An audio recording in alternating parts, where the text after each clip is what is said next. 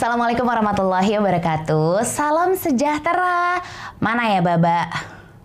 Enggak, Baba ada di belakang kamera. Hai, Mbak. Ini adalah cerita Bibu. Wow, seperti present makanan ya. Padahal sebenarnya cerita Bibu itu sendiri adalah ya cerita gue sendiri. Baba kemarin kan juga punya cerita. Gue pun demikian. Kok dipisah? Bukan podcast obrolan Babibu lagi? Tenang, itu tetap ada. Kalau di cerita Bibu ini kalau gue sendiri mengkonsepkannya ya iyalah ya studio-studio sendiri, acara-acara sendiri ya kita konsepin sendiri begitu. Adalah cerita tentang diri gue, cerita tentang teman-teman, sahabat, keluarga gue yang nantinya insya Allah akan gue undang juga untuk sama-sama sharing di cerita Bibu. Tapi kali ini cerita Bibu yang pertama itu akan gue awali tentang pencarian jati diri. Wow, nampak serius. Um, kenapa tiba-tiba pencarian jati diri kah? Karena ternyata gue baru sadar sampai di tanggal 3 September 2020, gue masih dalam tahap pencarian jati diri kayaknya rasa gue nggak cuman gue doang deh tapi mungkin ada di antara lo yang sekarang juga lagi nonton mungkin udah jadi seorang ibu dua anak. Ibu tiga anak ibu dari anak-anaknya atau bahkan enggak kak kebetulan saya belum ada jodohnya. Ya kalian juga mungkin masih dalam tahap pencarian jati diri. Kenapa gue bilang kayak gitu? Oke okay, let me tell you a bit about myself. Gue sekarang usia 32 tahun. Gue adalah anak tunggal dari satu anak ya iyalah kayak dan tentunya gue ini dibesarkan dengan cara didik yang menurut gue cukup keras. Keras ya maksudnya gue nggak ada kekerasan apa apa cuman maksudnya kedua orang tua gue itu adalah orang tua yang cukup sangat tegas dalam memberikan aturan disiplin banget jadi gue sempat mencari makna apa itu anak tunggal dimanja. Meskipun padahal mungkin saat itu hidup kami berkecukupan. Hidup kami mungkin bisa dibilang cenderung nyaman. Tapi um, sebuah informasi yang harus kalian tahu, Anka Tama yang merupakan kepanjangan anak kami pertama itu udah kerja dari dua SMA. Jadi waktu itu gue 16 tahun uh, ada momen di mana waktu itu Mot, gue manggil nyokap gue Mot, itu nanya sama gue, Teh, kok Teteh udah umur 16 belum kerja? Lah, mohon maaf, 16 tahun itu masih duduk di bangku SMA, lagi gemar-gemarnya mendatangi Sweet Seventeen party dari teman-teman sahabat-sahabat gue di kala itu. Terus nyokap gue, nyokap gue yang adalah uh, punya anak tunggal yang bernama Anka ini bertanya, kok belum kerja? Padahal kan udah umur 16 tahun. Ya memang karena latar belakang beliau dulu emang tinggal di luar jadinya mungkin kehidupan menuntut beliau lebih keras dan sudah bekerja di usia 16 itu. Terus um, gue sempet kayak oh bercanda kali gitu ya. Tapi ternyata ditanya mulu. Akhirnya gue berkeputusan uh, saat itu ada sahabat gue namanya Safira, Sasa yang sampai detik ini gue selalu berterima kasih karena bisa dibilang dia adalah salah satu sahabat gue yang sangat mensupport gue dari awal termasuk sahabat-sahabat gue yang lain saat itu gitu ya. Cuman yang membukakan akses gue akhirnya bisa siaran pertama kali di Trax FM waktu itu adalah Sasa. Jadi singkat cerita waktu itu ada pemilihan untuk Trax Ambassador. Itu adalah perwakilan uh, anak-anak SMA untuk bisa menemani host uh, program School Desak di kala itu. Itu adalah tahun 2006 kalau gue nggak salah. Kemudian keterimalah gue menjadi track ambassador juga dan yang sampai detik ini akhirnya melanjutkan karir di dunia broadcasting bisa dibilang adalah gue. Sasa tetap menemani sampai detik ini. Terus gimana kak kelas 2 SMA siaran gimana caranya tuh? Uh, kalau dipikir-pikir juga saya kurang paham ya. Tapi yang jelas di saat itu yang paling membantu adalah Trans BSD. Karena waktu itu gue sekolah di BSD jadinya um, guru-guru gue juga alhamdulillah waktu itu suportif banget ketika gue minta izin untuk bisa uh, siaran gitu ya di setiap hari Jumat biasanya. Karena Bos Didot, Hai Bos Didot yang suka nelponin uh, saat itu uh, Bos Didot masih menjadi produser School Desak. Kerap kali menelpon gue, kah uh, siaran yuk, uh, mm, yaudah deh gitu, gampang anaknya gampangan. Terus udah, akhirnya uh, gue menyelesaikan SMA, terus gue masuk kuliah, masih lanjut siaran nggak kak? Masih. Ketika gue kuliah, gue sambil siaran. Um, terus akhirnya di tahun 2008 sebuah ajang gue jujur lupa Trax yang mengadakan akhirnya merekrut penyiar baru. Di situlah gue bersama dengan sahabat-sahabat gue yang sekarang di podcast Rapot, ada Radini dan Abigail masuk menjadi penyiar Trax FM. Lalu kemudian uh, ya di situ gue banyak banget sih dapat uh, ilmu gitu ya. Gue nggak bisa sebutin satu persatu, tapi Trax FM mengajarkan gue banyak banget hal. Lalu berpindah ke tahun 2013. Jadi dari 2006 sampai 2013 itu gue di Trax FM. Gue ketemu Baba juga ya, Ba di situ ya, Ba. Lalu kemudian akhirnya gue pindah ke Gen FM, lalu pindah ke Kiss FM dan di 2018 akhirnya gue resign dari dunia peradioan. Kenapa lo resign? Sayang banget.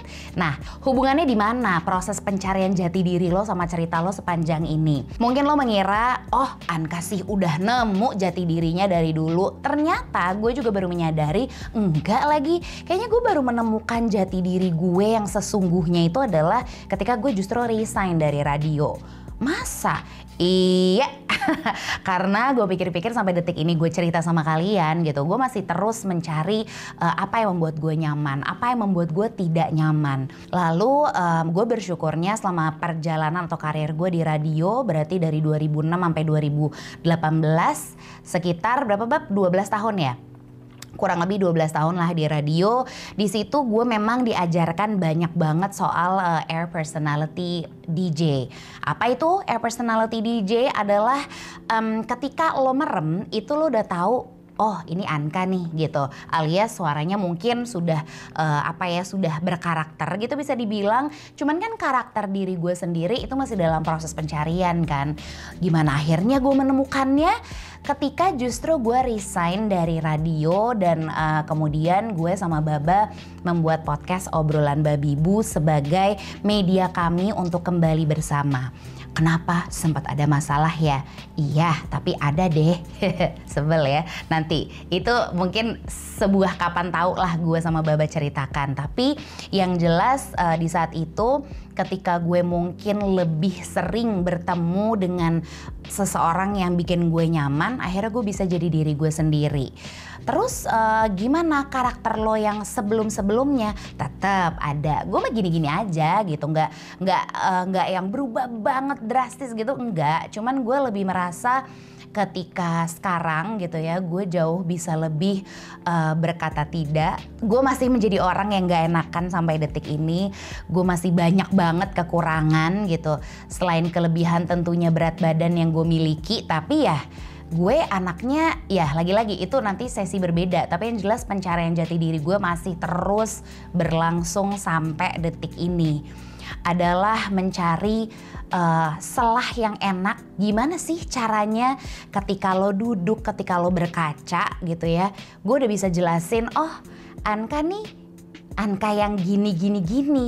Seperti apa detailnya apa yang dia suka apa yang dia nggak suka. Bukan cuman ke kaca ya tapi juga ke orang lain. Jadi ketika gue misalnya merasa tidak nyaman dengan uh, lingkungan atau gue merasa tidak nyaman berada di satu tempat atau gue merasa tidak nyaman um, di tengah pertemanan gue sekarang cenderung akan bilang gue ngerasa nggak nyaman nih. Kenapa? Biar gue sendiri ngerasa lega.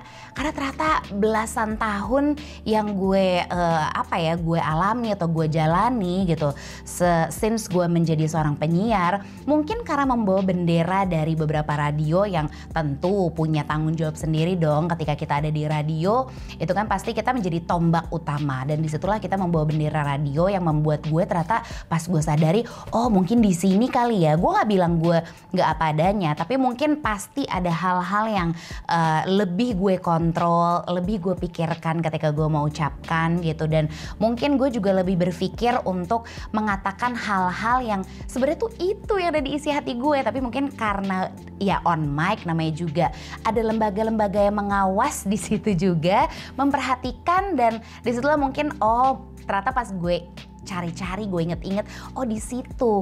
Di situ tuh letak di mana akhirnya gue nggak bisa 100% mengeluarkan atau mengemukakan apa yang menjadi pendapat gue. Dan sampai detik ini di menit entah keberapa sekarang gue masih kaku. Maksudnya masih masih belum begitu enjoy ngomong di depan kamera karena biasanya kan pasti di balik mic. Jadi uh, ini adalah hal yang baru buat gue. Lagi-lagi oh ternyata bisa juga ya gue ngobrol sama orang yang gue nggak lihat dan on cam pula. Kalau dulu kan gue nggak lihat, gue hanya memainkan theater of mind. Di situlah akhirnya menjadi perubahan. Gue belajar lagi banyak banget hal.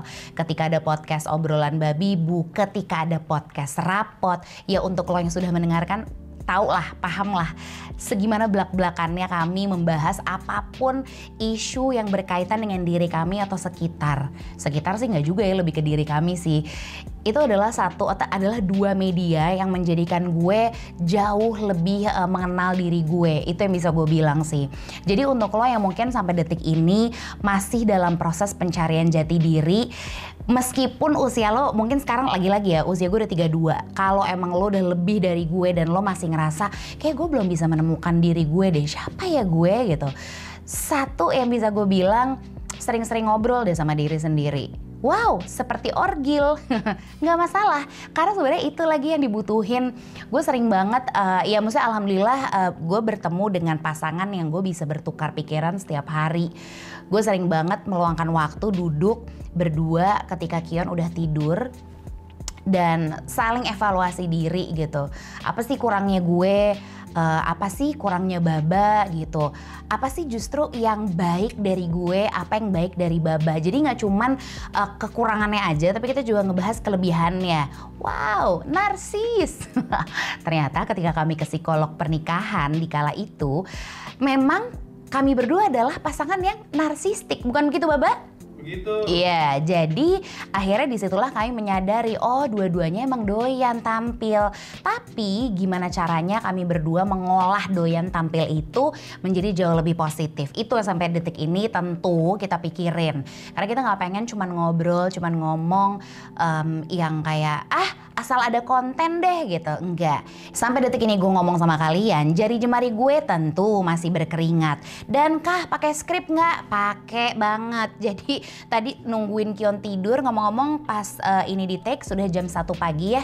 Jadi lebih tepatnya uh, agak berkantung mata yang saya tutupi dengan cushion. Terima kasih untuk uh, makeup yang sudah menemani saya malam ini. Jadi masih banget gitu. Uh, Anka lo lancar banget ngomongnya. Iya, itu kan semua proses ya 12 tahun siaran kemudian uh, lumayan dalam seminggu pasti minimal take podcast dua kali. Jadi emang mungkin karena ya bisa karena terbiasa aja gue yakin lo juga bisa. Nggak mesti ngomong tapi mungkin uh, lo lo bisa kok melakukan keahlian lo yang gue mungkin nggak bisa. Misalnya apa? Oke gue uh, gue akhirnya menyadari oh memang di sini potensi gue gitu. Banyak ngomong. Semoga bermanfaat ya gitu. Mungkin lo juga menemukan potensi lo yang demikian gitu. Jati diri lo tuh kayak gimana sih? Maaf banget gue gak bisa bantuin karena jawabannya ada di diri lo sendiri. Jadi uh, cerita Bibu ini juga adalah salah satu media gue untuk bercerita tentang diri gue biar gue lebih kenal dekat sama diri gue. Syukur-syukur mungkin ini bisa sedikit um, apa ya menjadi wadah untuk beberapa orang yang nanti akan gue ajak ngobrol juga di cerita Bibu. Um, public figure mulu gak kah? Enggak, tentu tidak. Gue tuh seneng banget ngobrol sama siapa pun mbak yang ada di rumah yang akhirnya gue punya. Setelah gue bersikukuh aku tidak ingin ada mbak di rumah ternyata kehadiran mbak justru surprisingly membuat gue jauh lebih bisa menemukan diri gue sendiri. Kenapa? Karena gue jadi lebih ada banyak waktu ternyata untuk diri gue. Tentu uh, beliau mengerjakan tugas-tugas selain mengurus Kion. Jadi gue tetap bisa uh, get connected sama Kion sama Baba. Jadi ada waktu waktu untuk diri gue sendiri. Ternyata hal itu bisa gue ambil hikmahnya gitu. Si Anka yang kekeh banget enggak gue mau ngerjain semua sendiri. Push ya kan? Tapi ternyata gue mengalami titik di mana maaf banget nggak sanggup. Dan akhirnya gue mengalah. Tapi ternyata mengalah untuk satu hal yang uh, gue tadinya anggap nggak mungkin menjadi mungkin dan ternyata justru oh kok rasanya jauh lebih nyaman ya. Baba pun bilang enak kan? Udah makanya jangan terlalu ngepush diri. itu salah satu kekurangan. Menurut gue dalam pencarian jati diri itu penting banget sih. Dalam menemukan diri itu lo juga menemukan kekurangan lo. Kenapa? Karena dengan menemukan kekurangan lo, um, contohnya adalah uh, ya tadi gue harus mengakui bahwasanya gue adalah orang yang push banget. Gue egois, gue perfeksionis, gue um, apalagi ya, apalagi mbak udah ngantuk ditanyain. Kalau nggak ngantuk malah lancar dia ngomongnya ya. Banyak banyak banyak banget deh kekurangan gue gitu. Tapi uh, ya berarti lo uh, selalu fokus kekurangan kepada kekurangan dong gitu. Ya nggak juga justru yang gue fokusin setelah gue tahu kekurangan gue apa aja lalu gue benahi deh tuh agar kemudian bisa di convert ke energi yang jauh lebih positif. Itu yang masih sampai detik ini gue pelajari. Wah bibu tidak pernah marah-marah kata siapa gue tuh gue tuh orangnya tuh nih lagi-lagi ya ini gue harus mengakui gitu. Gue tuh adalah orang yang uh, mungkin memendam ya jatuhnya gitu. Karena uh, gue jauh lebih memikirkan perasaan orang lain daripada perasaan gue sendiri tadinya. Cuman di awal tahun ini gue belajar untuk menghargai perasaan gue. Ketika gue gak nyaman gue bilang sudah ya sudah. Jadi uh, ada momennya gue sudah merasa apa ya mungkin seperti uh, muak dengan sebuah perasaan yang sudah gue pendam belasan tahun. Lalu kemudian gue memutuskan untuk oke okay, berarti uh, gue memutuskan untuk diri gue sendiri ya. Berarti ini adalah sebuah toxic yang harus gue hindari. Kayaknya lo juga penting deh untuk uh, bisa tahu atau bisa menelaah mana sih yang toxic untuk diri lo sendiri. Lagi-lagi egois untuk kebaikan diri lo sendiri nggak masalah. Tapi untuk kepentingan menemukan diri lo tuh siapa? Menurut gue gitu. Lagi-lagi kah manakah teorinya? Sorry, kita mah berdasarkan yang udah kita jalanin aja gitu ya pemirsa. Jadinya nggak usah yang berat-berat nggak usah pakai teori lah kalau sama gue. Tapi kalau misalnya menyangkut sama teori ya alhamdulillah. Kalau nggak ada ya udah maafin aja. Namanya juga cerita bibu. Jadi si bibu ini lagi cerita gitu. Semoga nanti uh, nextnya cerita bibu juga bisa uh, mengangkat cerita-cerita. Nggak cuman dari ya sosok public figure kalau Anda menyebutnya demikian gitu ya, tapi gue pengen banget bisa ngobrol sama kalian, bisa ngobrol sama lo yang mungkin sekarang lagi menonton cerita Bibu episode pertama karena gue yakin setiap orang punya ceritanya masing-masing. Nggak melulu ketika mereka udah jadi public figure, tapi ketika mungkin aku hanyalah warga sipil, sama seperti aku, sama seperti banyak orang. Jadi semoga one day kita bisa ketemu, bisa cerita bareng di mana pun kita berada um, tentunya dalam kondisi yang sehat dan tentunya masih terus dalam proses pencarian jati diri yang entah sampai kapan. Karena sekali lagi ini nggak berhenti hanya di sini tapi masih terus berjalan. Butuh proses banget bukan main dan bahkan butuh belasan tahun. Gue 12 tahun siaran itu sampai akhirnya bisa menemukan diri ini yang sesungguhnya. Ya at least sam sampai detik ini keluar outputnya kayak gini. Itu gue mungkin baru menemukannya ya dua tahun lalu. Jadi nggak apa-apa. Take your time nggak usah buru-buru nggak usah ngerasa kayak kok gue quarter life crisis mulu ya kondisinya? Kok gue rasanya sendiri mulu ya? Atau hal-hal yang mungkin apa ya ada unek-unek gitu di sini nih gitu yang nggak bisa lo ungkapkan ke siapa pun. Karena menurut gue yang paling penting adalah banyak ngobrol sama diri sendiri gitu.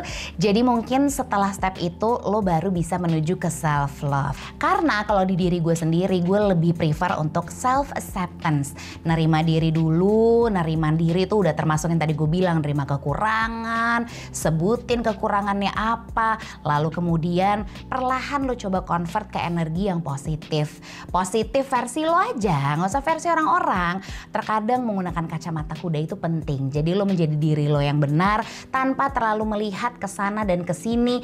Panutanku, panutanku, akhirnya siapa kamu? gitu kira-kira. Dengan demikian sebenarnya di cerita Bibu ini gue sangat amat menunggu kolaborasi dalam bentuk yang paling sederhana. Kolaborasi apa sih kak? Lo cukup tulis di kolom komen apa sih topik-topik yang lo pengen obrolin atau lo pengen gue obrolin di cerita Bibu? Mungkin lo bisa juga tag bersama dengan siapa. Sekali lagi ya, nggak mesti influencer, nggak mesti seseorang, tapi mungkin seseorang yang punya cerita, cerita yang bagus banget menurut lo dan kayaknya seru deh kalau misalnya dibawain di cerita Bibu, please silahkan komen di bawah dan gue sangat amat menunggu kolaborasi sederhana di cerita Bibu. Jangan berharap kolaborasi yang muluk-muluk karena di sini gue cuman pengen cerita, cerita dan cerita. Karena menurut gue dari cerita, cerita dengan diri gue sendiri, cerita dengan orang, cerita dengan seseorang yang mungkin sangat penting atau mungkin penting-penting gak penting? Nggak masalah gue anaknya nggak pandang bulu.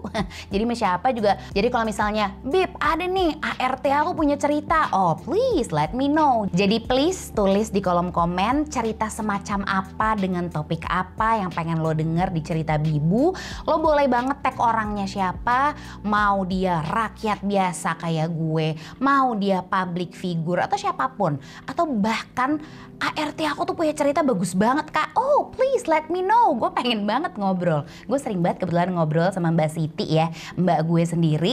Jadi nanti nggak pernah tahu mungkin gue akan ngobrol sama beliau. Karena beliau juga punya banyak banget cerita lucu yang bikin gue sama Baba ngakak guling-guling. Jadi sekali lagi gue tunggu banget hadir lo at least di komen ini. Dan tentunya gue tunggu hadir lo untuk diri lo sendiri